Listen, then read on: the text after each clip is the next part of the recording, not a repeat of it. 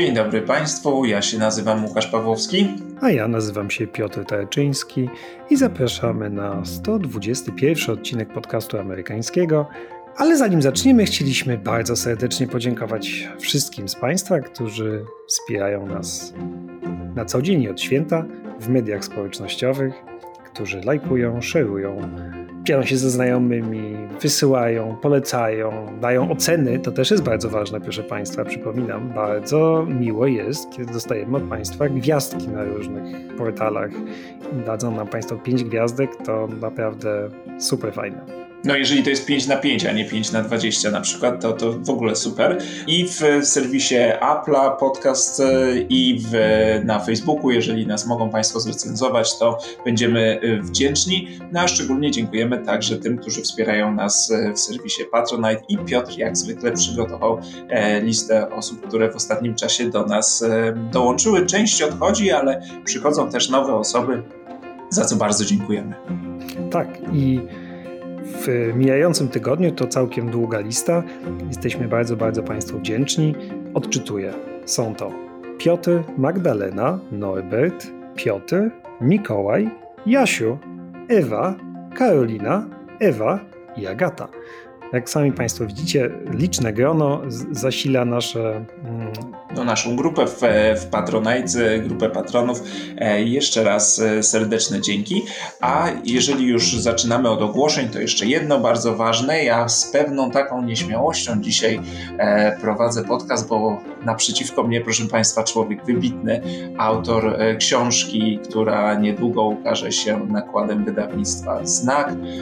Tytuł Rozkład o nie demokracji w Ameryce. Pan Piotr Tarczyński. Mm, już niedługo będą Państwo mogli taką książkę e, kupić. E, e, więc do tego także zachęcamy. Na stronach wydawnictwa Znak zapowiedź już jest. I na innych stronach również. Mamy nadzieję, że autor tej książki wystąpi w podcaście amerykańskim, będzie mógł opowiedzieć troszkę o swojej skromnej publikacji. Redaktor Pawłowski zada mu jakieś ciekawe i nurtujące pytania no coś będziemy rzeźbić, pomyślimy. E, muszę to skonsultować. E, tak jest, ale dodam tylko, że premiera pod koniec marca, najprawdopodobniej 22 marca. Książka niedługo trafia do drukarni. Dla fanów podcastu będą pewnie jakieś niespodzianki przygotowane, ale to jeszcze poczekajmy z tym do, do marca. Ale rzeczywiście można już zamawiać w przedsprzedaży, do czego Państwa zachęcam. I odpowiadając na różne pytania, które słyszę, tak, będzie e-book. Będzie e-book e, i na pewno będzie e, spotkanie specjalne z autorem. No dobrze, to przechodzimy do tematu dzisiejszego odcinka.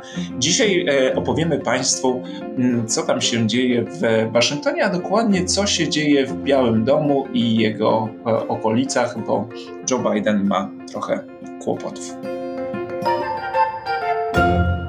No dobrze. E, co w takim razie złego dzieje się u e, prezydenta Bidena? Być może Państwo już e, słyszeli, że w dawnych biurach prezydenta Bidena, wówczas byłego wiceprezydenta, znaleziono dokumenty w, z klauzulą tajności. No i zaczęła się wielka afera, bo oto okazało się, że ten sam Biden, który jeszcze niedawno krytykował Donalda Trumpa za to, że ten wyniósł z Białego Domu tajne dokumenty, przetrzymywał w Mar-a-Lago i nie chciał oddać, otóż ten sam Biden zrobił to samo. No właśnie, tutaj zaczyna się dyskusja, czy zrobił to samo, ale sprawa jest idealnym prezentem dla Partii Republikańskiej, która teraz może mówić, że właściwie między Trumpem i Bidenem w kwestii posługiwania się tajnymi dokumentami i pewnej ostrożności nie ma żadnej różnicy.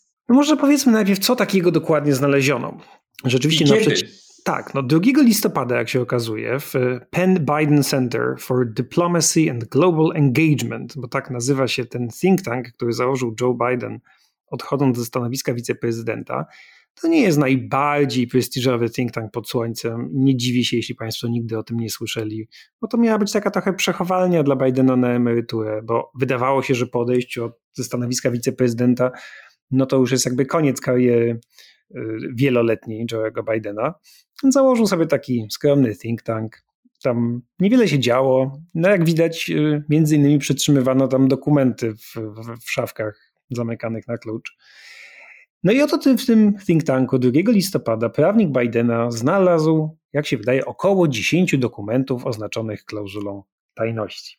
No ale to nie jest wszystko, ponieważ później 20 grudnia znaleziono kolejne tajne dokumenty w domu Bidena w Wilmington, a ściślej rzecz biorąc w garażu domu Bidena, tuż obok jego słynnego samochodu. Łukaszu, pomóż mi, co to za samochód? To jest korweta z 1967 roku, którą Biden mm, często się chwali i którą bardzo kocha. A 9 stycznia e, stacja CBS emituje materiał na temat dokumentów znalezionych tej pierwszej transzy znalezionych właśnie w think tanku e, imienia Bidena w, w Waszyngtonie. No ale na tym się sprawa nie kończy, bo 11 stycznia kolejny dokument zostaje znaleziony w pomieszczeniu przylegającym do tego garażu, e, znaleziony przez e, prawników Bidena, którzy po tym jak go odkryli zaprzestają poszukiwań, no bo nie mają dopuszczenia do dokumentów z oznaczeniem tajne i wzywają doradcę prawnego z Białego Domu, e, a ten w garażu znajduje kolejne pięć dokumentów. No więc koszmar dla mm, stronników Bidena, no bo to jest serial, który ciągnie się, ciągnie i nie wiadomo kiedy się skończy, nie wiadomo co jeszcze zostanie odkryte. No ale co w tych dokumentach e, jest?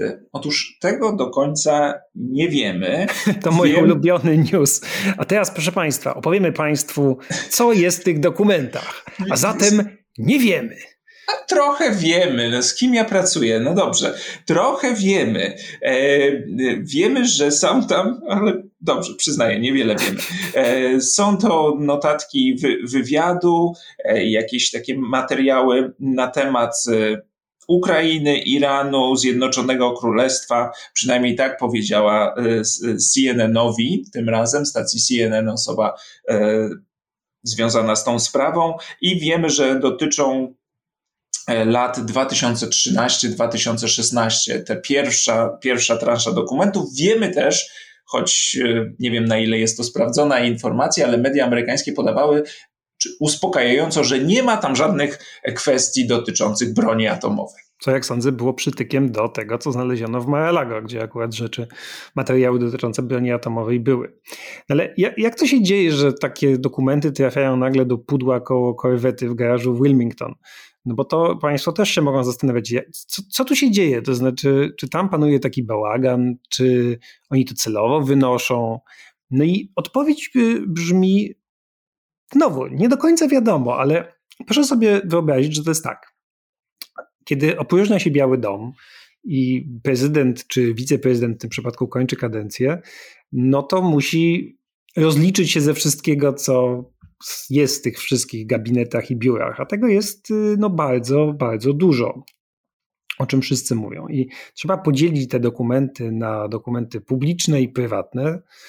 Y, tylko, że tego oczywiście nie robi osobiście ani sam prezydent, ani wiceprezydent. Nie siedzi tam i nie przekopuje się przez stosy papierzysk, tylko robią to jacyś jego starzyści, jacyś jego współpracownicy. Y, to jest potem dzielone na pudła takie i na pudła owakie. Pudła oficjalne muszą trafić do archiwów narodowych, pudła prywatne trafiają tam, gdzie y, były prezydent czy wiceprezydent sobie zażyczy. Problem trochę polega na tym, że nikt nie ma nad tym żadnej kontroli. To znaczy, nie jest tak, że to potem przechodzi jakąś weryfikację, że ktoś przychodzi i mówi, o, tu się zgadza, to są rzeczywiście materiały prywatne, a to są publiczne. Nie, znaczy, to jak zostanie postanowione tam w tych ostatnich dniach prezydentury, tak to wygląda.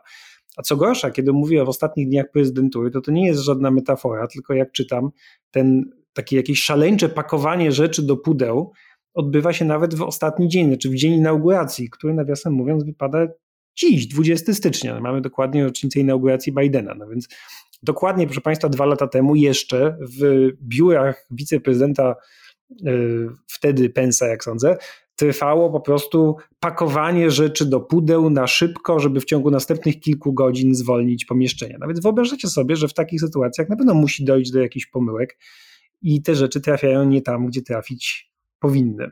No są odpowiedzialne za to osoby, to oczywiście nie tylko starzyści, ale biuro prawne Białego Domu powinno kontrolować to, co się w tych papierach e, dzieje. No i w związku z tym powstaje pytanie, czy Biden, robiąc to, popełniając ten błąd i wynosząc te dokumenty, popełnił popełnił przestępstwo. No na razie nie mamy na to dowodów, raczej wy, wydaje się, że był to efekt e, zaniedbania.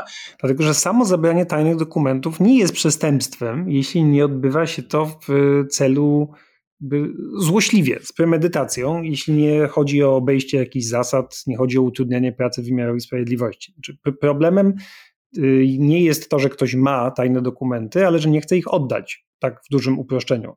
Tak mówi ustawa o szpiegostwie, że właśnie przestępstwem nie jest przetrzymywanie materiałów do spraw bezpieczeństwa państwa, ale nie wydawanie ich na żądanie odpowiednich organów. No i tutaj dochodzimy do kluczowej różnicy, jak pokazują, czy jak twierdzą y, ludzie prezydenta Bidena, do kluczowej różnicy między zachowaniem Trumpa a zachowaniem Bidena, czy zachowaniem ekipy Bidena ekipy Trumpa. To znaczy, prawnik Bidena, kiedy znalazł te oryginalne 10 dokumentów w w tym think tanku, natychmiast zawiadomił Departament Sprawiedliwości. Zawiadomił na, na archiwa państwowe. A to prawda. Ale ja czytałem, że i archiwa państwowe, a one zawiadomiły natychmiast Departament Sprawiedliwości. Tak jest. No ale jeden z zarzutów e, republikanów właśnie pod adresem Bidena jest taki, że nie zawiadomił Departamentu Sprawiedliwości i że tu być może coś kręci, ale czytałem z wywiad w tygodniku New Yorker, The New Yorker z niejakim Nickiem Egglestonem, który był prawnikiem Białego Domu za czasów prezydentury Obamy i między innymi odpowiadał za przesłanie tych dokumentów e, do archiwów państwowych ze strony Obamy. No i pytany, czy Biden powinien, ludzie Bidena powinni za, zawiadomić także Departament Sprawiedliwości, twierdzi, że nie, że tutaj archiwa państwowe to jest to miejsce, do którego wszystkie te dokumenty powinny trafić i jeżeli się jakieś dokumenty znajduje, to właśnie do archiwów państwowych trzeba się zgłosić. No i jak gdyby potwierdzeniem czy dowodem pośrednim na to, że to była jakaś e, pomyłka, zaniedbanie, e, jest też fakt, czy może być też fakt, że znaleziono je w takiej szafeczce, gdzie były też bardzo prywatne dokumenty Bidena dotyczące na przykład szczegółów organizacji pogrzebu jego syna. No więc ktoś po prostu zgarnął dokumenty, być może nie rozdzielił, znaczy na pewno nie rozdzielił, nie przejrzał, i upchnął w jednym miejscu. I tak też tłumaczy się otoczenie Bidena.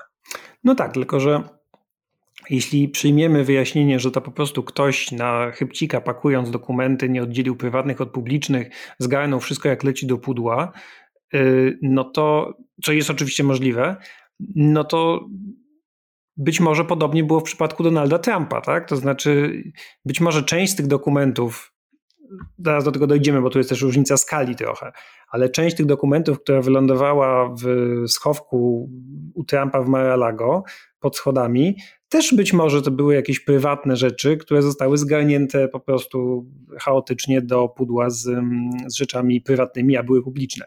Przy czym u Trumpa to jeszcze dochodzi ta kwestia, że jak wiadomo, Trump lubił wynosić rzeczy z zachodniego skrzydła i zabierać je ze sobą do rezydencji, czyli do tego głównego Białego Domu, gdzie się mieszka. I bardzo możliwe, że na przykład, kiedy pakowano Biały Dom, rezydencję prezydencką, no to tam po prostu on gdzieś trzymał te dokumenty, które wyniósł z zachodniego skrzydła i one też trafiły do tego pudła. No więc wtedy, czy rzeczywiście Trump popełnił aż takie przestępstwo, skoro być może coś dokładnie takiego samego popełnił Joe Biden. No ale tu znowu, tu są te podobieństwa, ale dojdziemy zaraz do, do różnic. Faktem jest, że kiedy Biden powiadomił archiwa narodowe, czy też ludzie Bidena powiadomili, a oni Departament Sprawiedliwości, no to natychmiast wszystko zaczęło się toczyć zgodnie z, jak twierdzi ekipa Bidena, zgodnie z wytycznymi Departamentu Sprawiedliwości. To znaczy oni powiedzieli, no dobra, no to proszę przeszukać też inne miejsca, czy takich dokumentów nie można nie możemy znaleźć gdzieś indziej. No i przeszukano, przeszukano ten dom w Wilmington, i tam rzeczywiście w grudniu znaleziono te, w garażu te dokumenty, a potem jeszcze w styczniu i przeszukano domek letniskowy Bidena gdzieś tam też chyba w, w Delaware, gdzie niczego nie znaleziono. No tak, tylko rodzi się pytanie, mm, dlaczego to tyle trwało? To znaczy, pierwsza transza dokumentów zostaje znaleziona 2 listopada, druga 20 grudnia, więc trochę czasu y, mija między jednym a drugim, to po pierwsze. I rzeczywiście, jak Washington Post opisał, e, jak myśleli ludzie Bidena e, po tym, jak znaleźli pierwszą transzę dokumentów, no to oni chcieli, przynajmniej tak twierdzą, zrobić wszystko tak, jak należy, e, współpracować z odpowiednimi instytucjami, właśnie po to, żeby uniknąć ewentualnych porównań do Donalda Trumpa, ale skończyło się dla nich bardzo źle bo nie dość, że odkrywali kolejne transze dokumentów, to ostatecznie Departament Sprawiedliwości, a dokładnie prokurator generalny, zdecydował o tym, żeby powołać specjalnego śledczego, który ma sprawę zbadać. E, I dokładnie to samo zrobił w przypadku e, sprawy Trumpa. Mm, więc znowu kolejne podobieństwo.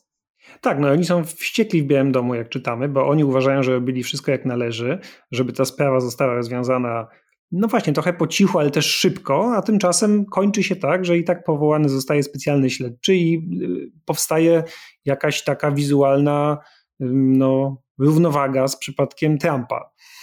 No bo rzeczywiście, tu jest śledczy specjalny, tu jest śledczy specjalny, jakby sprawa jest taka sama. No i oczywiście to jest też na rękę republikanom, żeby coś takiego mówić.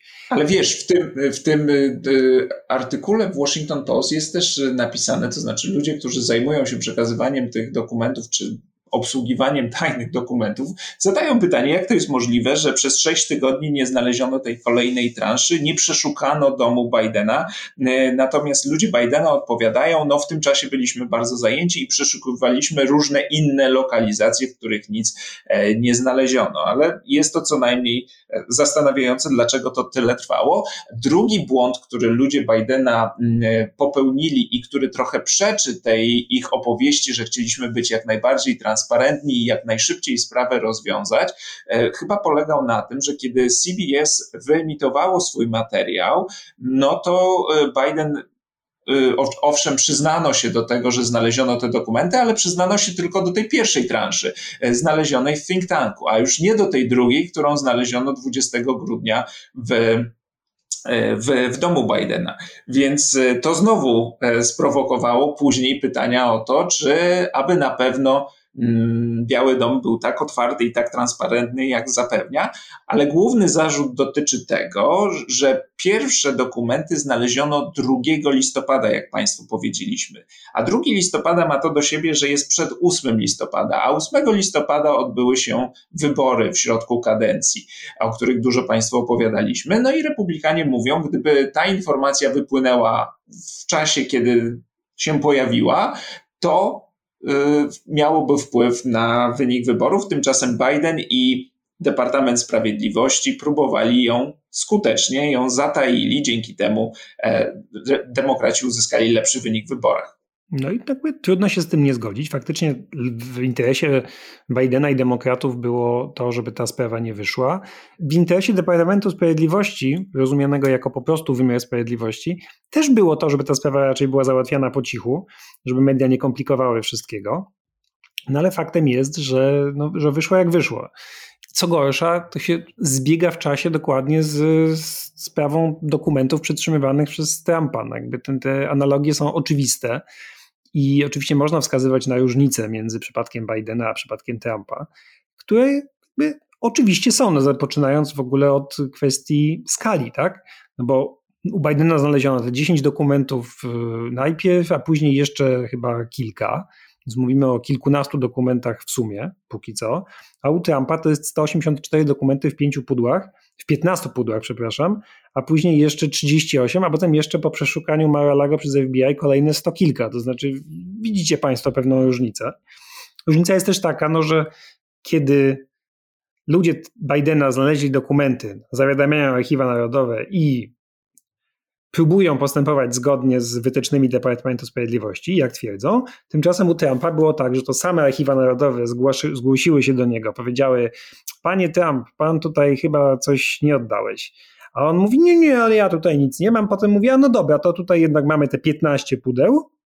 A oni mówią: No to chyba wszystko jeszcze nie zostało oddane, ale nie, nie, na pewno już nic nie mamy. No ale jednak my wiemy, że coś jeszcze jest, ale nie. I to tak ta przepychanka trwa miesiącami, a wreszcie zostaje jakby siłą rzeczy, kiedy Trump nie chce współpracować, zostaje zorganizowane to przeszukanie Mar-a-Lago, gdzie rzeczywiście znajduje się jeszcze ponad setka dokumentów. No, czyli jest to pewna różnica. Gdzieś widziałem taką analogię chyba w Twoim ulubionym ekonomiście, że to jest tak, jakby Biden wychodząc ze sklepu za, zapomniał skasować jeden przedmiot i mu zapikało, więc bramka powiedziała: O, on przepraszam, ojej, przepraszam, no i tutaj wrócił i oddał e, produkt w kasie, a Trump z tym wózkiem poleciał do samochodu, wsiadł do samochodu, odjechał, potem powiedział, że to był tak naprawdę jego produkt i w ogóle nie ma żadnego problemu. Nie wiem, gdzie to było, ale też widziałem to porównanie i wydaje mi się, że dobrze oddaje różnicę. I poza tym w przypadku Trumpa nie byłby to jeden produkt, ale pół wózka, e, bo, bo rzeczywiście było tych dokumentów e, więcej. No dlatego Trump natychmiast oczywiście korzysta z tego, co się Bidenowi przyda wydarzyło i zadaje pytania, dlaczego do Trumpa, do, do domu Bidena nie weszło FBI, nie przeszukało tego domu od piwnicy aż po sam dach, mm, nie, wy, nie wywaliło rzeczy z szafy pierwszej damy, tak jak to się stało i narzekał na to Trump w Mar-a-Lago, no otóż właśnie dlatego, że Biden i jego otoczenie współpracują z wymiarem sprawiedliwości, e, natomiast Trump przez wiele miesięcy, to podkreślmy, przez wiele, wiele miesięcy odmawiał wydania tych dokumentów, mimo że e, Archiwa Narodowe i Departament Sprawiedliwości, później FBI twierdziły, że te dokumenty Mar-a-Lago są.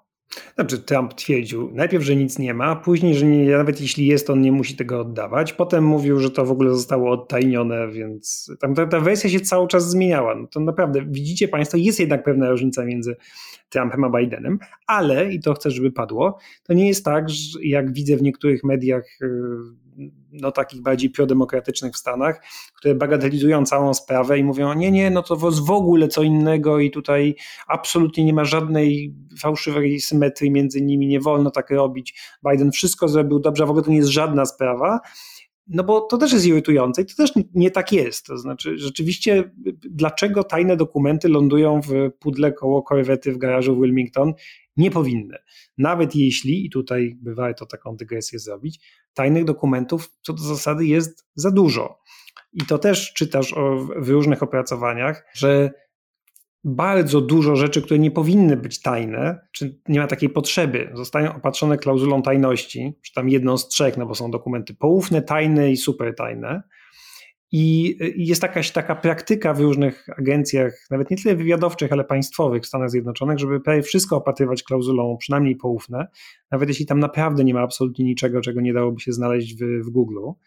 I, yy, nie ma na tym żadnej kontroli. Znaczy, czytałem taki artykuł, że w sumie osób, które mogą nadawać klauzulę tajności jest chyba blisko 500 w Stanach w różnych agentach. One ze sobą tego nie kontrolują i nie koordynują w żaden sposób. W związku z tym, jak komuś przyjdzie do głowy dać tutaj klauzulę poufne, to daje. I dla bezpieczeństwa bardzo często to robi.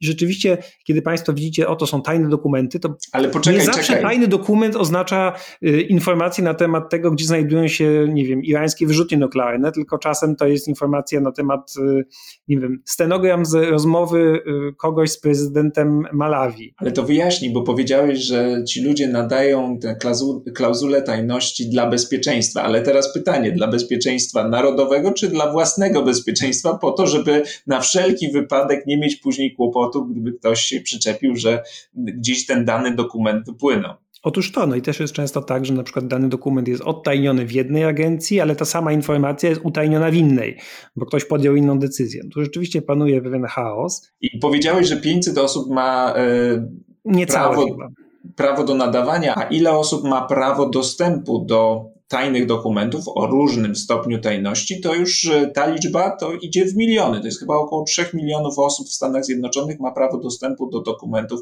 o różnym stopniu tajności. Więc to jest armia ludzi i nie jest zaskakujące, że te tajne dokumenty gdzieś później wypływają. Tym bardziej jeszcze warto pamiętać, że to nie są tylko dokumenty papierowe, bo tutaj mówimy o znalezionych kartkach papieru, ale kiedy na początku mówiliśmy Państwu o przekazywaniu dokumentów do archiwów narodowych, no to oczywiście są też y, całe masy dokumentów zapisanych cyfrowo, które też trzeba przekazać.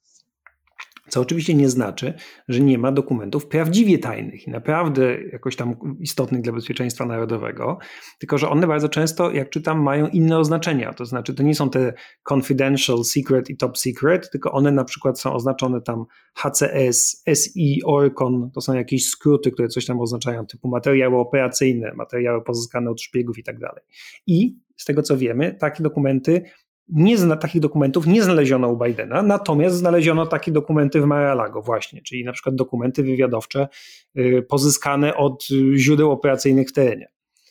No i kiedy to ujawniono przy okazji przeszukania domu Trumpa i odkrywania całej tej sprawy, no to Biden udzielił takiego wywiadu e, w programie 60 Minutes, w którym między innymi mówił o tym, że jest to bardzo nieodpowiedzialne, że zastanawia się, jakie mogą być konsekwencje, gdyby te dokumenty dostały się w niepowołane ręce. No i teraz republikanie wytykają mu e, tę wypowiedź jako mm, dowód jego hipokryzji, bo to krytykowałeś naszego prezydenta, a samemu zrobiłeś dokładnie to samo. No i też odpowiedzi Bidena dotychczasowe nie były najbardziej fortunne. On pytany był podczas wizyty w Meksyku, kiedy odkryto ten transz dokumentów w jego domu.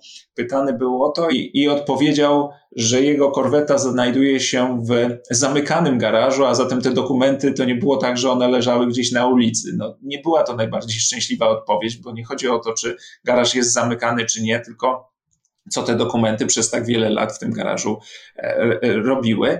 I mimo tych wszystkich różnic, które my tu Państwu, jako osobom zainteresowanym tym, co się dzieje w Stanach Zjednoczonych, ponadprzeciętnie zainteresowanym tym, co się dzieje w Stanach Zjednoczonych, my to wyjaśniamy, no to wydaje mi się, że średni obywatel, czy przeciętny wyborca nie będzie tym zainteresowany, tylko dotrze do niego właśnie ten komunikat. Ten wynosił i tamten wynosił, więc obaj są nieodpowiedzialni. No i ja akurat uważam, że to jest no, fair game, to znaczy ja się nie dziwię, że republikanie na to wsiedli i że będą to grzać i no jakby ich prawo, to znaczy rzeczywiście spadła im z, z nieba taka okazja.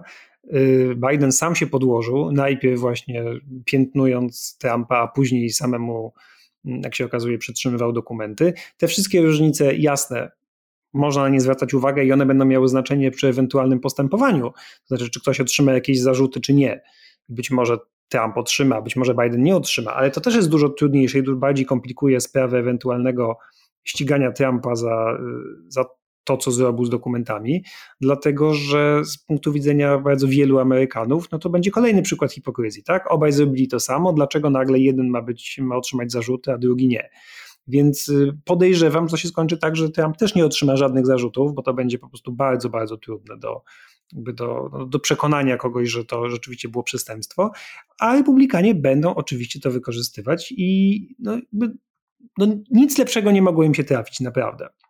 No to pytanie, e, po co w ogóle powołano tych śledczych, szczególnie śledczego w w sprawie Bidena, bo tak jak Państwu powiedzieliśmy, na razie nic nie wskazuje na to, żeby Biden popełnił przestępstwo. W przypadku Trumpa to jest nie tylko kwestia wyniesienia dokumentów, ale także próba e, utrudniania dochodzenia i m, próba ich zatrzymania mimo wielokrotnych wezwań do tego, żeby je oddał.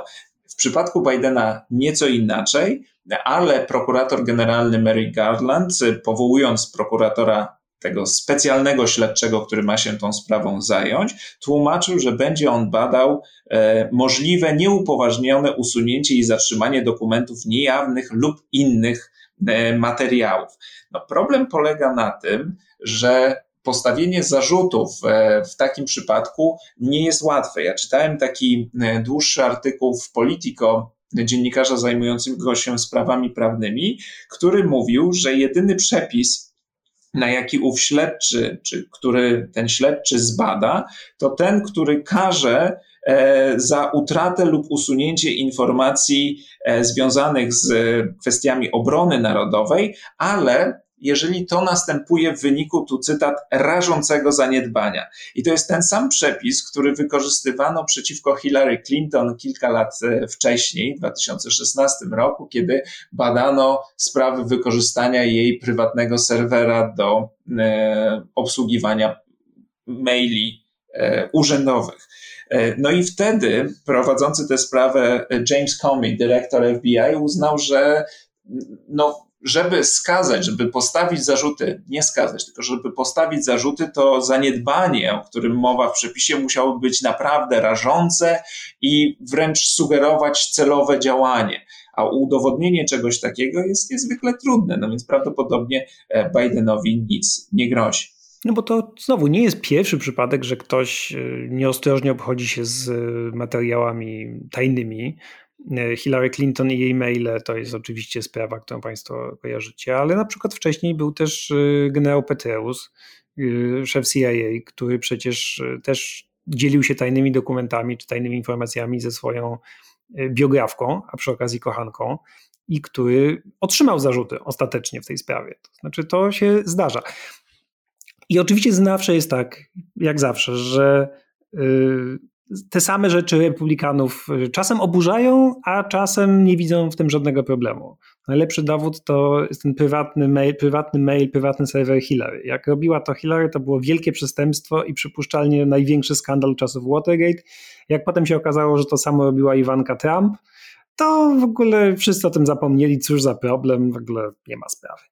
I trochę oczywiście tak będzie teraz, to znaczy ci sami republikanie, którzy mówili, co tam przetrzymywanie tajnych dokumentów w, w prywatnym domu w Mar-a-Lago, kogo to obchodzi, to w ogóle nie jest istotne. 15 pudeł, coś takiego. Teraz po tych 10 dokumentów w, w garażu koło korwety będą robili, och nie, to jest oburzające, jesteśmy wstrząśnięci, y, jak mogło do tego dojść. Ale no tak jakie są zasady polityki y, amerykańskiej i ja tutaj nie widzę, jakoś nie będę się tym specjalnie oburzał, po prostu jestem przekonany, że demokraci robiliby dokładnie to samo w analogicznej sytuacji, e, a nawet robili.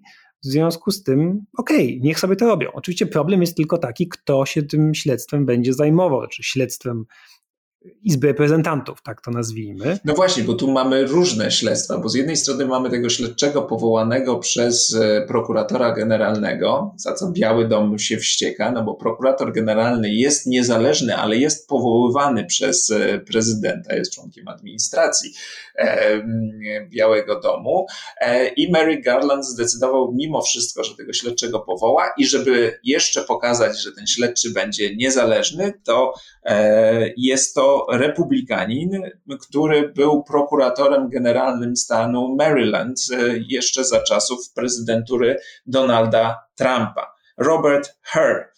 No to oczywiście papiery ma bardzo dobre, jest absolwentem prestiżowych e, uczelni, Harvardu, Stanforda, wieloletnim urzędnikiem e, e, Departamentu Sprawiedliwości, a wcześniej pracował w prestiżowych firmach prawniczych, więc wszystko się zgadza, ale cała, całe to powołanie, wydaje się, ma właśnie przede wszystkim na celu pokazanie, że prezydent jest traktowany jak każdy obywatel i że sprawa zostanie w pełni wyjaśniona.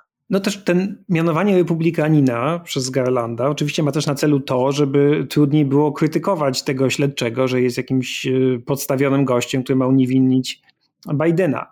E, trochę tak jak było z e, Robertem Millerem, który był śledczym specjalnym prowadzącym dochodzenie w sprawie Trumpa i kontaktów jego sztabu z Rosją.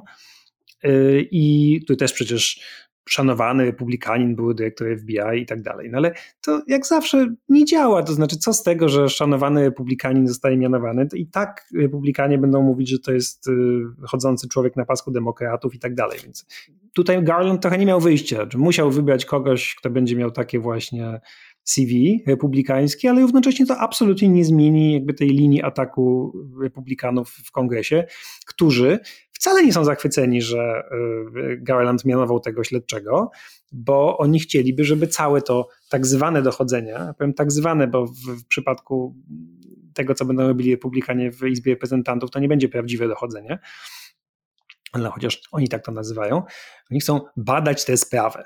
No i oczywiście już się tam sposobią wszyscy nasi ulubieńcy, Jim Jordan, szef Komisji Sprawiedliwości, Marjorie Taylor Greene, która zasiada w y, Komisji Nadzoru i tak dalej. Oni już chcą prowadzić śledztwa w sprawie y, tajnych dokumentów y, przetrzymywanych u Bidena. Przy czym oczywiście to nie będą żadne śledztwa, proszę Państwa, tylko to będzie mm, teatr i cyrk odstawiony po to, żeby pogrążać Bidena. No ale znowu, takie są zasady polityki amerykańskiej i trudno z tym mieć o to pretensje. No nie tylko amerykańskiej, ale szefowie obu tych komisji, czyli Komisji Nadzoru i Komisji Sprawiedliwości już wysłali mm, listy do prokuratora generalnego, gdzie do, domagają się dokumentów na temat tego, jak doszło e, do ustanowienia z tego specjalnego śledczego, jakie informacje za tą decyzją stały, no i domagają się całej komunikacji między Departamentem Sprawiedliwości, FBI, a najbliższymi współpracownikami e, prezydenta. No i w tym wszystkim zabawne jest to, że oczywiście te komisje będą prowadziły śledztwo, będą wzywały świadków i będą oczekiwały,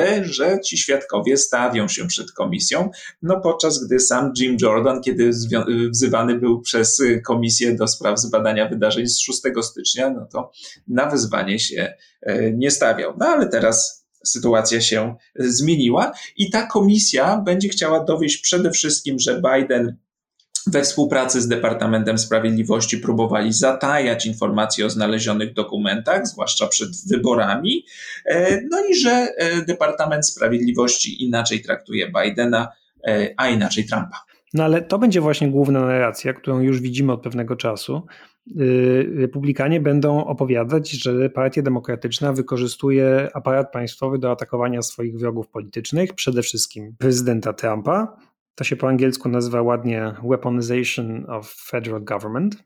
I, I to będzie to, znaczy prześladowanie Trumpa przez Departament Sprawiedliwości, przez prokuraturę, prokuraturę y, federalną, przez prokuraturę okręgową, y, przez FBI, będą próbowali udowadniać, że wszystko to, co się działo przy okazji Trumpa i wszystkich śledztw dotyczących Trumpa, to jest spisek demokratyczny mający na celu pogrążenie prezydenta, byłego no prezydenta. Specjalna podkomisja w tym celu powstała, właśnie tak ładnie nazywana, jak Piotr powiedział, podkomisja do spraw e, wykorzystywania rządu federalnego jako broni przeciwko przeciwnikom politycznym. E, jej mm, przewodniczącym również będzie Jim Jordan, e, czyli przewodniczący Komisji do Spra e, Sprawiedliwości. Mm, ta podkomisja będzie działała jak gdyby pod Komisją Sprawiedliwości, a zakres jej zainteresowana jest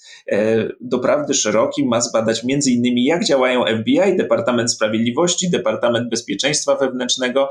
Generalnie będą mogli sięgnąć wszędzie, jeżeli dojdą do wniosku, że naruszane są e, prawa Amerykanów, prawo do swobody głoszenia swoich poglądów, no generalnie prawa zawarte w pierwszej poprawce.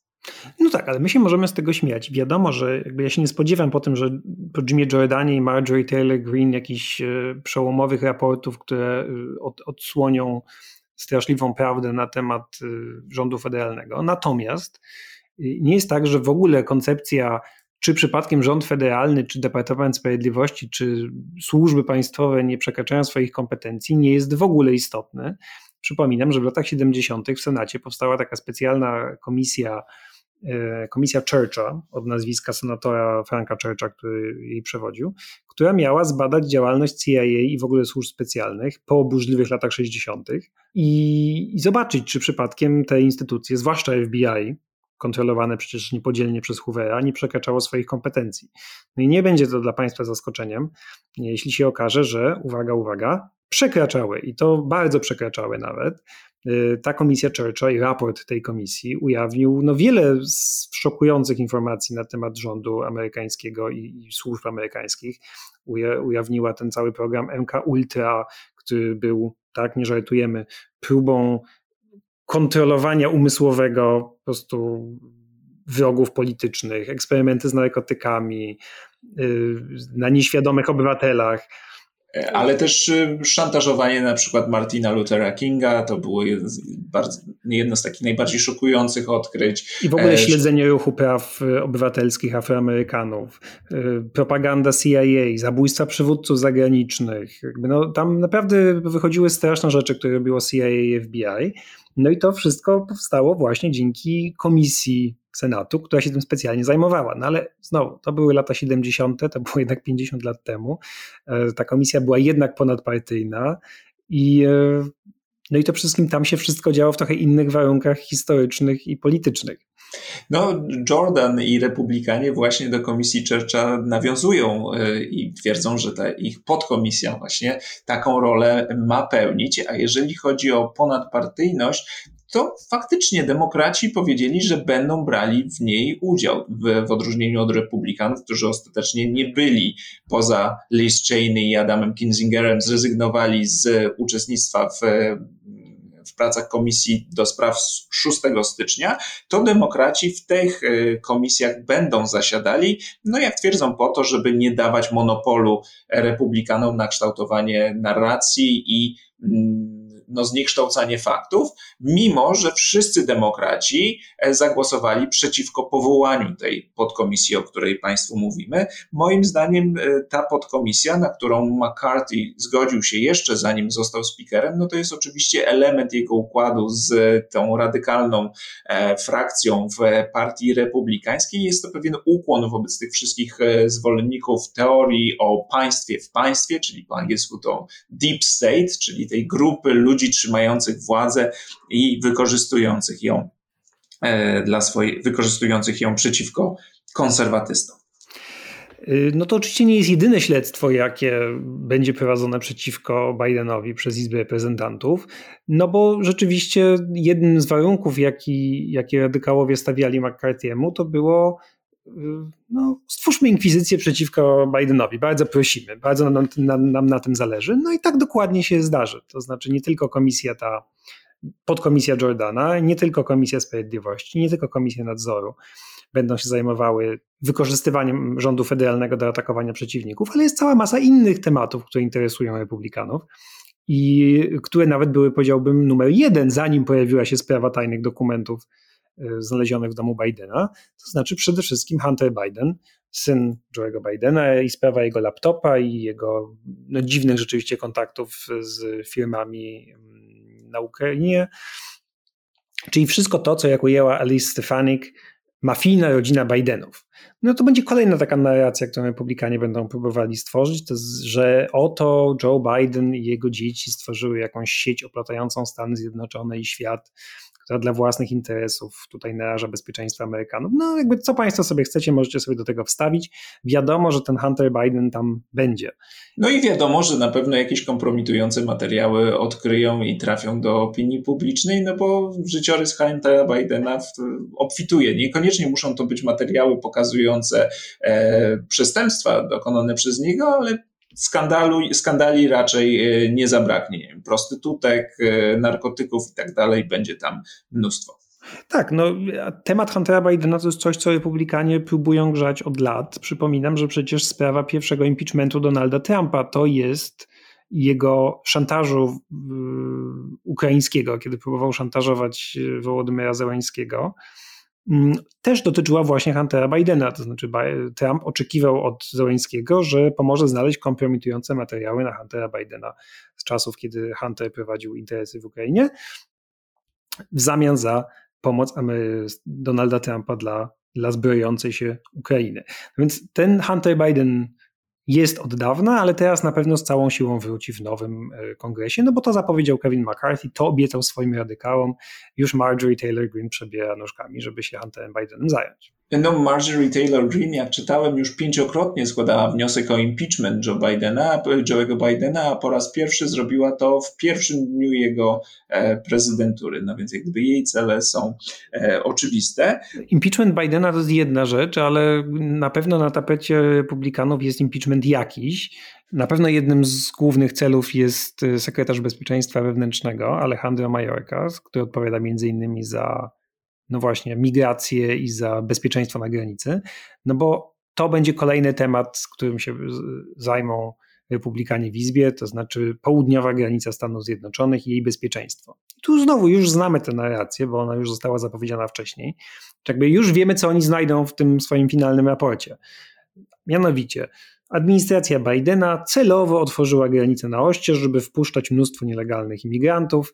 No dlaczego to nie do końca wiemy, ale to mają udowodnić. No jak to nie wiemy? To znaczy, to znowu nie będzie to mówione w sposób e, taki otwarty, ale to też jest pewien ukłon wobec zwolenników tej tak zwanej teorii zastąpienia, czyli e, mówiącej w różnych wersjach, bo są te bardziej i mniej jeszcze radykalne, ale generalnie mówiącej tyle, że oto elity chcą wpuścić e, migrantów, a ci z wdzięczności, jak już dostaną prawo głosu, będą głosować, czy to legalnie, czy nielegalnie, na demokratów i dadzą im trwałą przewagę mm, wyborczą. No tak, no w sumie masz rację. Więc to y, na pewno będzie kolejny temat, y, który, y, o którym będziemy słyszeć dużo przez następne dwa lata. Mm, to będzie takie troszkę wobec Bidena, jak Bengazi miało być wobec Hillary. To znaczy, nie wiem, czy Państwo pamiętacie, była ta też komisja śledcza zajmująca się atakiem na ambasadę amerykańską w Bengazi. Chyba konsulat, ale to już Konsulat, przepraszam, tak, konsulat w Libii, gdzie zginął amerykański ambasador. I sekretarzenią stanu była wtedy Hillary Clinton. No i tu oczywiście republikanie otworzyli śledztwo w tej sprawie. Ono było bardzo, bardzo długie. Niczego ostatecznie nie udowodniło, że Hillary Clinton coś zaniedbała, czy ponosi odpowiedzialność za, za śmierć y, dyplomaty. Natomiast y, nie o to chodziło. Chodziło o to, żeby walić w bębenek przez y, tak długo, żeby ludzie zapamiętali Hillary Clinton, Benghazi, Hillary Clinton winna śmierci Amerykanów. Co zresztą nawet nie wiem czy pamiętasz, Kevin McCarthy przyznał wprost, tak mu się wymsknęło. On powiedział, że no, no proszę bardzo, Hillary Clinton miała być, miała wygrać wybory prezydenckie, a myśmy stworzyli komisję do spraw Bengazji i proszę, nie wygrała. No i to oczywiście też, co to za czasy, to było przecież stosunkowo niedawno. Wtedy uznano to za skandal, że jak tak można powiedzieć, bo przecież jak to, czyżby komisja śledcza nie, nie miała na celu odkrycie prawdy, tylko y, bicie politycznych przeciwników? No teraz jakby nikt się już z tym specjalnie nie kryje i Kevin McCarthy już nie musi przepraszać za takie stwierdzenia, po prostu obiecuje to radykałom w tym pakiecie startowym. I wiadomo, ta komisja, ona w południowej granicy ma udowodnić coś zupełnie innego niż dzieje się naprawdę. To znaczy, że za Donalda Trumpa było super, granica była super bezpieczna, powstawał mur i tak dalej, a potem przyszedł Biden, który zburzył mur, otworzył drzwi na oścież, wpuścił wszystkich jak leci. Przy czym rzeczywistość, jak Państwu wielokrotnie mówiliśmy, jest zupełnie inna.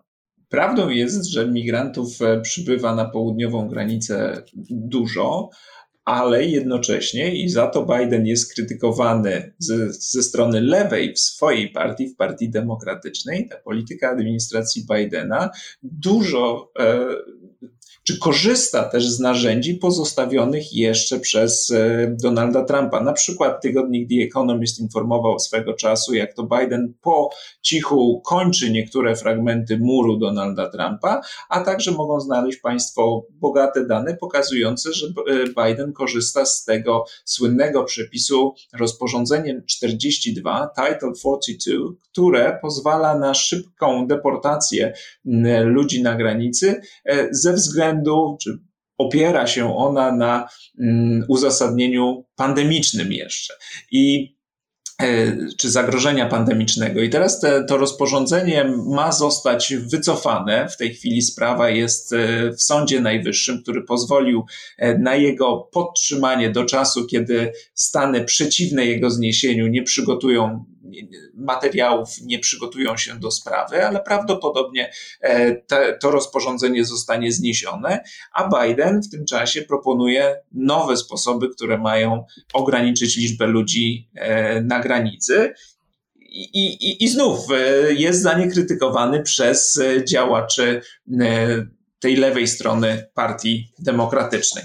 Cała opowieść o tym, że Biden nic nie robi na granicy i pozwala, otworzył ją na oścież, jest kompletnie nieprawdziwa, ale to bardzo trudno jest przekonać e, wyborców republikańskich, że tak, że tak nie jest, skoro cały czas Fox News i innych konserwatywnych mediach słyszą, że, że absolutnie tak jest.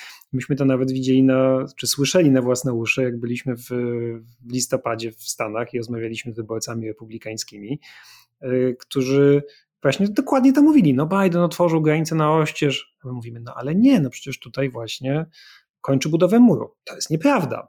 Pokazywaliśmy artykuły, pokazywaliśmy dane. Nie, to jest wszystko nieprawda. Znaczy, tam jest kompletne wyparcie takiej, tych faktów. Znaczy, Biden jest człowiekiem, który otworzył granicę na oścież, Trump jest człowiekiem, który uszczelnił granicę. I jakby zgodnie z tą narracją będzie odbywało się to śledztwo w Izbie Reprezentantów po to, żeby udowodnić y, wyborcom republikańskim i częściowo wyborcom niezależnym, że tak właśnie się dzieje. No i Biden próbuje, administracja próbuje oczywiście odpierać te zarzuty. Niedawno ogłoszono nowy pakiet rozwiązań, które mają pomóc w odciążeniu e, służb granicznych i władz lokalnych, które mierzą się z, z tym problemem na, napływu ludzi. Między innymi wprowadza się taki ograniczenie 30 tysięcy migrantów z kilku wybranych krajów, to jest Nicaragua, Haiti, Kuba i Wenezuela. 30 tysięcy migrantów będzie mogło, mogło mm, przyjechać do Stanów Zjednoczonych miesięcznie, jeżeli tylko wykażą, że mają czy to rodzinę, czy takiego sponsora w Stanach Zjednoczonych e, i dzięki temu przez e, co najmniej dwa lata będą mogli w Stanach Zjednoczonych pracować. Jeżeli e, pojawią się na granicy, nie będą mieli takich dowodów, to zostaną odesłani albo do swoich krajów, albo do Meksyku, który także zgodził się przyjąć jakąś tam liczbę mm, tych migrantów. E, Biden jeszcze wprowadza jakąś aplikację, która ma pozwolić na staranie się o, o, o wpuszczenie do Stanów Zjednoczonych zdalne. Nawołuje do tego, żeby ci ludzie do Stanów e, nie przyjeżdżali, nie pojawiali się na granicy, bo będą E, odsyłani i stracą swoje prawo do tego, żeby ubiegać się o pobyt e, legalny.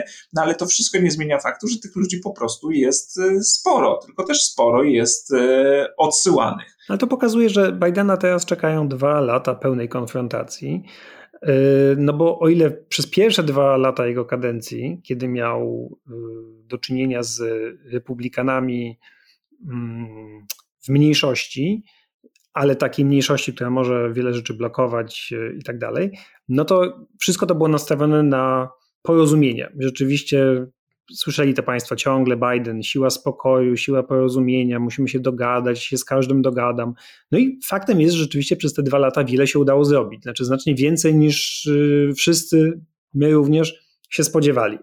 Ale teraz, kiedy republikanie przejęli kontrolę nad Izbą Reprezentantów, no to nie mają już żadnej absolutnie zachęty do tego, żeby z Bidenem współpracować. Oni są nastawieni wyłącznie na konfrontację i śledztwa i Biden siłą rzeczy też jest nastawiony tylko na konfrontację, no bo za dwa lata wybory prezydenckie, w których najprawdopodobniej wystartuje znowu. W związku z tym będzie odpierał ataki republikanów, ale i sam będzie bronił się przez atak. No, tu jest jeszcze ten problem, o którym Państwu opowiadaliśmy, czyli e, problem tego, że niewielka grupa tych najbardziej radykalnych e, członków Partii Republikańskiej e, blokuje, czyli jak gdyby ma nieproporcjonalnie duży wpływ na partię i tak jak przez kilka dni blokowali powołanie spikera Izby Reprezentantów, no to tak teraz dzięki ustępstwom McCarthy'ego dostali całkiem sporo narzędzi, żeby blokować pracę kongresu, pracę izby, jeżeli coś im się nie będzie podobało. I takim, taką kwestią, która e, coraz, o której będzie coraz głośniej, jest kwestia limitu zadłużenia. To może Państwo jeszcze o tym nie wiedzą, ale E, w czwartek. Kiedyś opowiadali już Państwu, jak to, to prawda, e, ale sprawa wraca regularnie i ostatnio w czwartek, 19 stycznia, Stany Zjednoczone e, osiągnęły limit zadłużenia na poziomie 31,4, to są oczywiście szacunkowe dane, biliona dolarów. I co to, co to oznacza? To oznacza, że bez zgody kongresu w tej chwili amerykańskie państwo nie może zaciągnąć nowych długów. I tu warto zaznaczyć, że nie chodzi o długi na jakieś nowe wydatki, tylko o zdobycie pieniędzy na pokrycie tych wydatków, które już zostały zaksięgowane czy zatwierdzone na przykład w jakichś e, ustawach.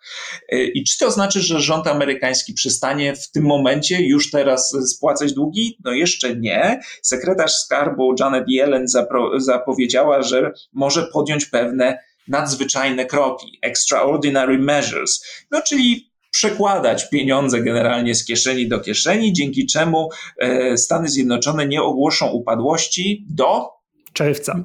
Mniej więcej czerwca, czyli nie, niezbyt długo. Mamy jeszcze trochę czasu, żeby dojść do jakiegoś porozumienia. Przy czym tutaj może warto wyjaśnić, ten limit zadłużenia publicznego, czy ten sufit, jak to się nazywa po angielsku, czyli tyle, ile rząd może pożyczyć, żeby spłacić istniejące wydatki, to nie jest y, groźba shutdownu, czyli tego, co się czasem zdarza, kiedy rząd nie opracowuje budżetu na nowe wydatki i wtedy nagle przestają działać e, tam, nie wiem, parki narodowe, muzea i tak dalej, i tak. Co się zdarza niestety dość regularnie, ostatni raz chyba w 2019, kiedy przez miesiąc nic nie działało. Są dwie osobne rzeczy, one są ze sobą połączone, y, ale mm, jak najpierw mamy walkę o jedno, a potem mamy walkę o drugie. To niestety jest taki stały cykl amerykańskiej polityki od pewnego czasu. Najpierw Amerykanie czy też politycy w kongresie kłócą się o budżet, na co wydawać, a potem się kłócą o to, czy podwyższyć zadłużenie, żeby mieć z czego za to wszystko zapłacić. No i to się tak odbywa niestety regularnie, dlatego że Stany Zjednoczone jako chyba jedyny kraj, chyba poza Danią na świecie, ma te rzeczy rozdzielone. To znaczy osobno się głosuje nad z nowymi zobowiązaniami, a osobno nad tym, czy będziemy za to płacić. To nie idzie ze sobą y, razem, tak jak logika by nakazywała ale to oczywiście daje większą szansę e, do konfrontacji politycznej, no bo można szantażować swoich y, oponentów tym, że się nie zgodzisz. Najpierw się nie zgodzisz na budżet, a później się nie zgodzisz na to, żeby za to płacić. No i a po co chcesz szantażować? Żeby coś osiągnąć. Zazwyczaj. No właśnie, i republikanie nie zgadzają się na podnoszenie limitu zadłużenia. E, Tutaj mam nawet taki cytat. Nikt w Ameryce nie chce, żebyśmy na ślepo ponownie podnosili pułap zadłużenia, jeśli nie wprowadzimy reform strukturalnych. Nikt tego nie chce, powiedział kongresmen Chip Roy, republikanin z Teksasu. Może Państwu gdzieś mignął, e, bo był jednym z głównych oponentów Kevina McCarthy'ego przy powoływaniu go na e, speakera. Domagał się ustępstw e, ze strony kandydata i jednym z tych ustępstw było zapewnienie, że jeżeli będziemy podnosić limit zadłużenia, to jednocześnie będziemy ciąć wydatki, a Biden na to się nie zgadza. Tak, no McCarthy powiedział, że na pewno nie zgodzi się na takie zwykłe zwiększenie, czyli takie powiedziałbym standardowe, które zazwyczaj się odbywało z roku na rok, y, że nie zgodzi się na coś takiego, jeśli nie dostanie w zamian ustępstw i nie zgodzi się na i demokraci nie zgodzą się na plan, który, uwaga, w ciągu 10 lat zbilansuje budżet bez podnoszenia podatków. No bo to oczywiście jest kolejna ulubiona rzecz republikanów. Oni by chcieli zbalansowanego budżetu, ale absolutnie żadnego podnoszenia podatków. Jak, proszę Państwa, można nagle zbilansować wydatki bez podnoszenia podatków? No wyłącznie poprzez cięcia. Co można ciąć? No właśnie, tu się zaczyna problem, bo nawet gdyby demokraci byli gotowi na cięcia, to trzeba się zdecydować co, a republikanie już zapowiedzieli, że nie zamierzają ciąć wydatków na obronność. No szokująca to, informacja. To nam wypada, a to nie są małe pieniądze, bo to jest około 850 miliardów rocznie. No co zatem ciąć? Problem polega na tym, że Jak większość... to co? Opiekę zdrowotną, Właśnie, emerytury, wszystko to, co jest potrzebne elektoratowi partii republikańskiej do życia. Nie do końca, no bo widzisz, większość wydatków w budżecie amerykańskim, ja sobie nawet sprawdziłem ten rozkład, to są wydatki sztywne. Po angielsku to jest mandatory spending, czyli wynikające już z obowiązującego prawa i ze zobowiązań, które państwo na siebie wzięło.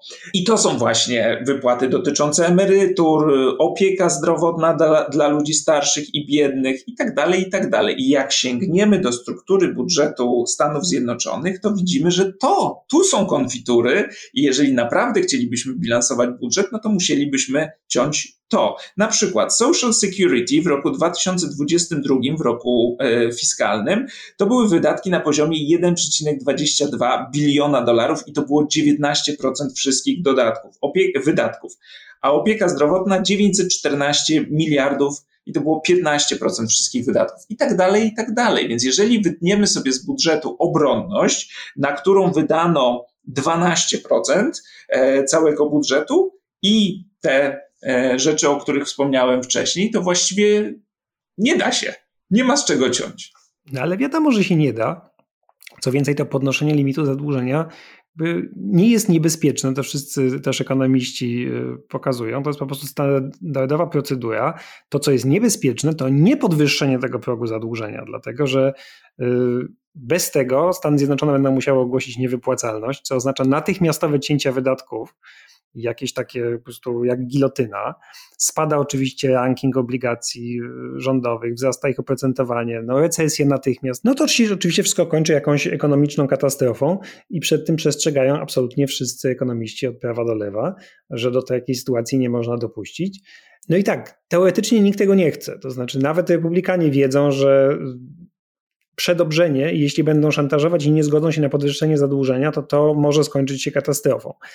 I rzeczywiście takie poprzednie, y, jak to powiedzieć, Groźby? gry i zabawy, tak, kończyły się tak, że ktoś zawsze ustępował i w 2011, kiedy na przykład Obama i y, John Berner, speaker Izby Reprezentantów, republikanin, była podobna sytuacja, no doszli do jakiegoś porozumienia, Obama zgodził się na nacięcia budżetowe. Wcześniej za czasów Clintona y, też doszło do, do, takiej sytuacji. To zawsze jest, proszę Państwa, demokratyczny prezydent i republikański kongres, y, bo to republikanie takie zabawy stosują, a nie demokraci wobec, wobec republikanów.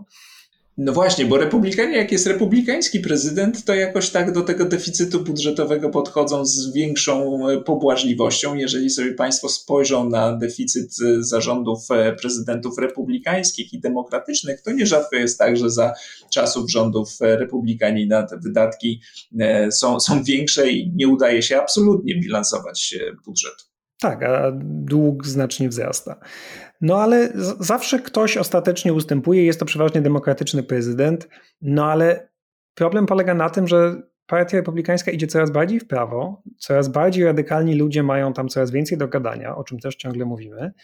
Ja na przykład nie mam wcale przekonania, że taka Marjorie Taylor Greene czy Matt Gates rozumieją, co by się wydarzyło, jeśli do, doszłoby do na przykład ogłoszenia niewypłacalności przez Stany Zjednoczone, natomiast mogliby uznać, że to znakomity, nie wiem, znakomita nauczka, albo przynajmniej będzie o nich głośno. Znaczy, tu zero zaufania do tych ludzi. I obawiam się, że tutaj też ten margines, którym dysponuje McCarthy, jak wiem, jest bardzo, bardzo mały. W związku z tym, jeśli oni są w stanie zablokować wszystko, no to dlaczego nie to, skoro aż takim na tym zależy i w tej ich narracji takiej to jest prosta sprawa, to znaczy my nie chcemy większego zadłużenia, a oni chcą, więc my się postawimy i to my jesteśmy tymi dobrymi. Tylko no, że konsekwencje tego mogą być rzeczywiście tragiczne. No oczywiście to jest e, w dużym stopniu gra wizerunkowa, bo tak jak Państwu tłumaczymy, nawet jeżeli wprowadzone zostaną pewne cięcia, to na pewno nie będą one e, miały ogromnego znaczenia, bo nie ma z czego tych cięć e, zaproponować, ale pozwoliłyby na ogłoszenie zwycięstwa. No więc w mediach amerykańskich pojawiają się już e, omówienia, co z tym fantem zrobić i czy jest jakieś wyjście z sytuacji, gdyby nie chcieli, e, żadna ze stron nie chciała się dogadać. Myśmy to chyba już kiedyś mówili, mam wrażenie. Mówiliśmy Państwu o platynowej monecie. Jestem przekonany, że to w którymś odcinku padło, ale powtórzmy to dla tych z Państwa, którzy nie słyszeli. No bo to bo... jest jedna, jeden ze sposobów, chyba najbardziej absurdalny. Dawaj. Proszę bardzo. Otóż wtedy Departament Skarbu, czyli Janet Yellen, mogłaby wybić monetę platynową o wartości pierdyliarda dolarów, który by co by oznaczało, że oto nagle Stany Zjednoczone na papierze nagle miałyby pieniądze na spłacenie wszystkich długów, no i jakby sprawa zostaje rozwiązana. No i oczywiście konsekwencje nie będziemy tutaj tłumaczyć e, konsekwencji gospodarczych, bo nie jesteśmy ekonomistami.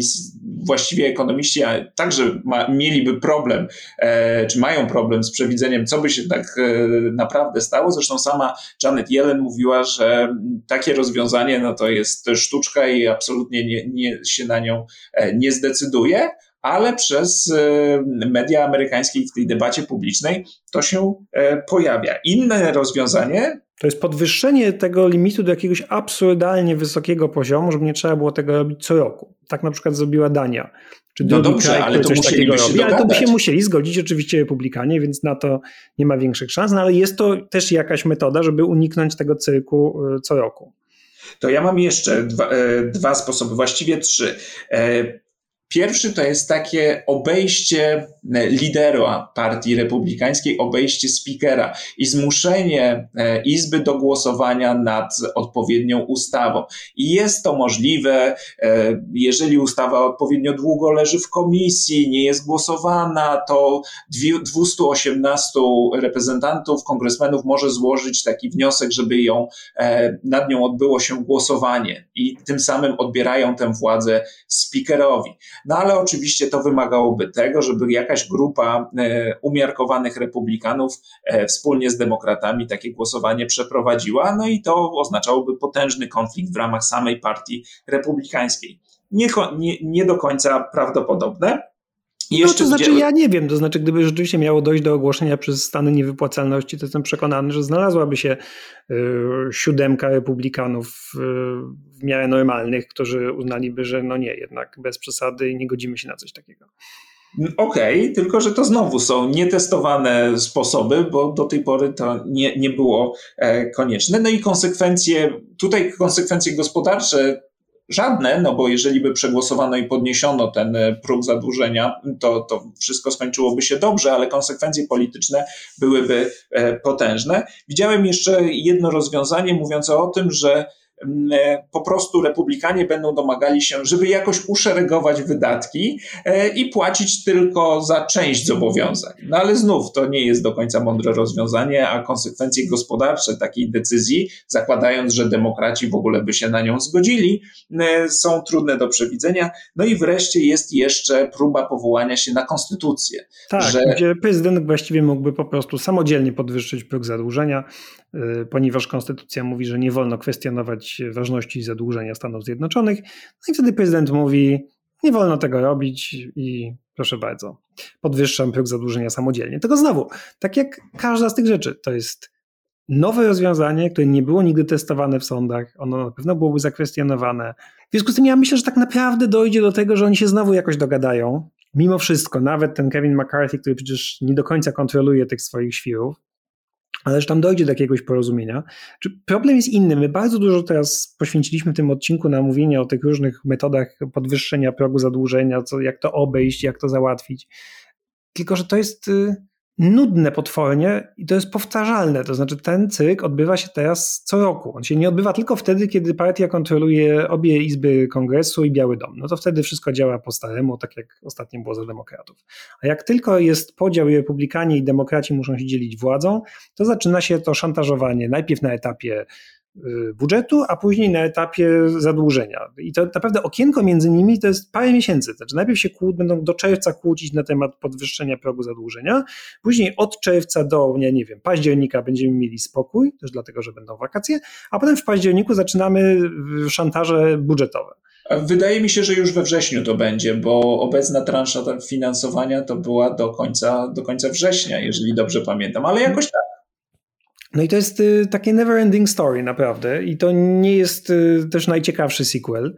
I y, no i to to jest bez sensu, znaczy no to jest naprawdę bez sensu. Okay, ale to jednocześnie pokazuje Państwu, i taki był też cel tego odcinka, żeby pokazać, gdzie będą te główne linie sporu, czym będą zajmować się amerykańskie media i amerykańska opinia publiczna w najbliższych miesiącach, a że to nie jest specjalnie konstruktywne, no to już e, inna sprawa, ale chyba nikt nie liczył na jakąś konstruktywną, konstruktywne kolejnych, kolejne miesiące po tym, jak e, no, republikanie zdobyli większość w Izbie Reprezentantów. I tak jak Państwu Przypominamy, Partia Republikańska jest bardzo wewnętrznie podzielona, w związku z tym nie jest w stanie wyprodukować mm, pozytywnych propozycji politycznych, e, no i musi opierać się na tym, co ich łączy, a łączy ich najbardziej nienawiść czy niechęć. Może nie wszyscy nie, jest tak, że wszyscy nienawidzą demokratów, ale łączy ich przede wszystkim niechęć do demokratów i dlatego to będzie ten, ten czynnik spajający i, i tym się będą zajmować w najbliższych miesiącach a my będziemy Państwu o tym opowiadać, kiedy wydarzy się coś ciekawszego na tym froncie.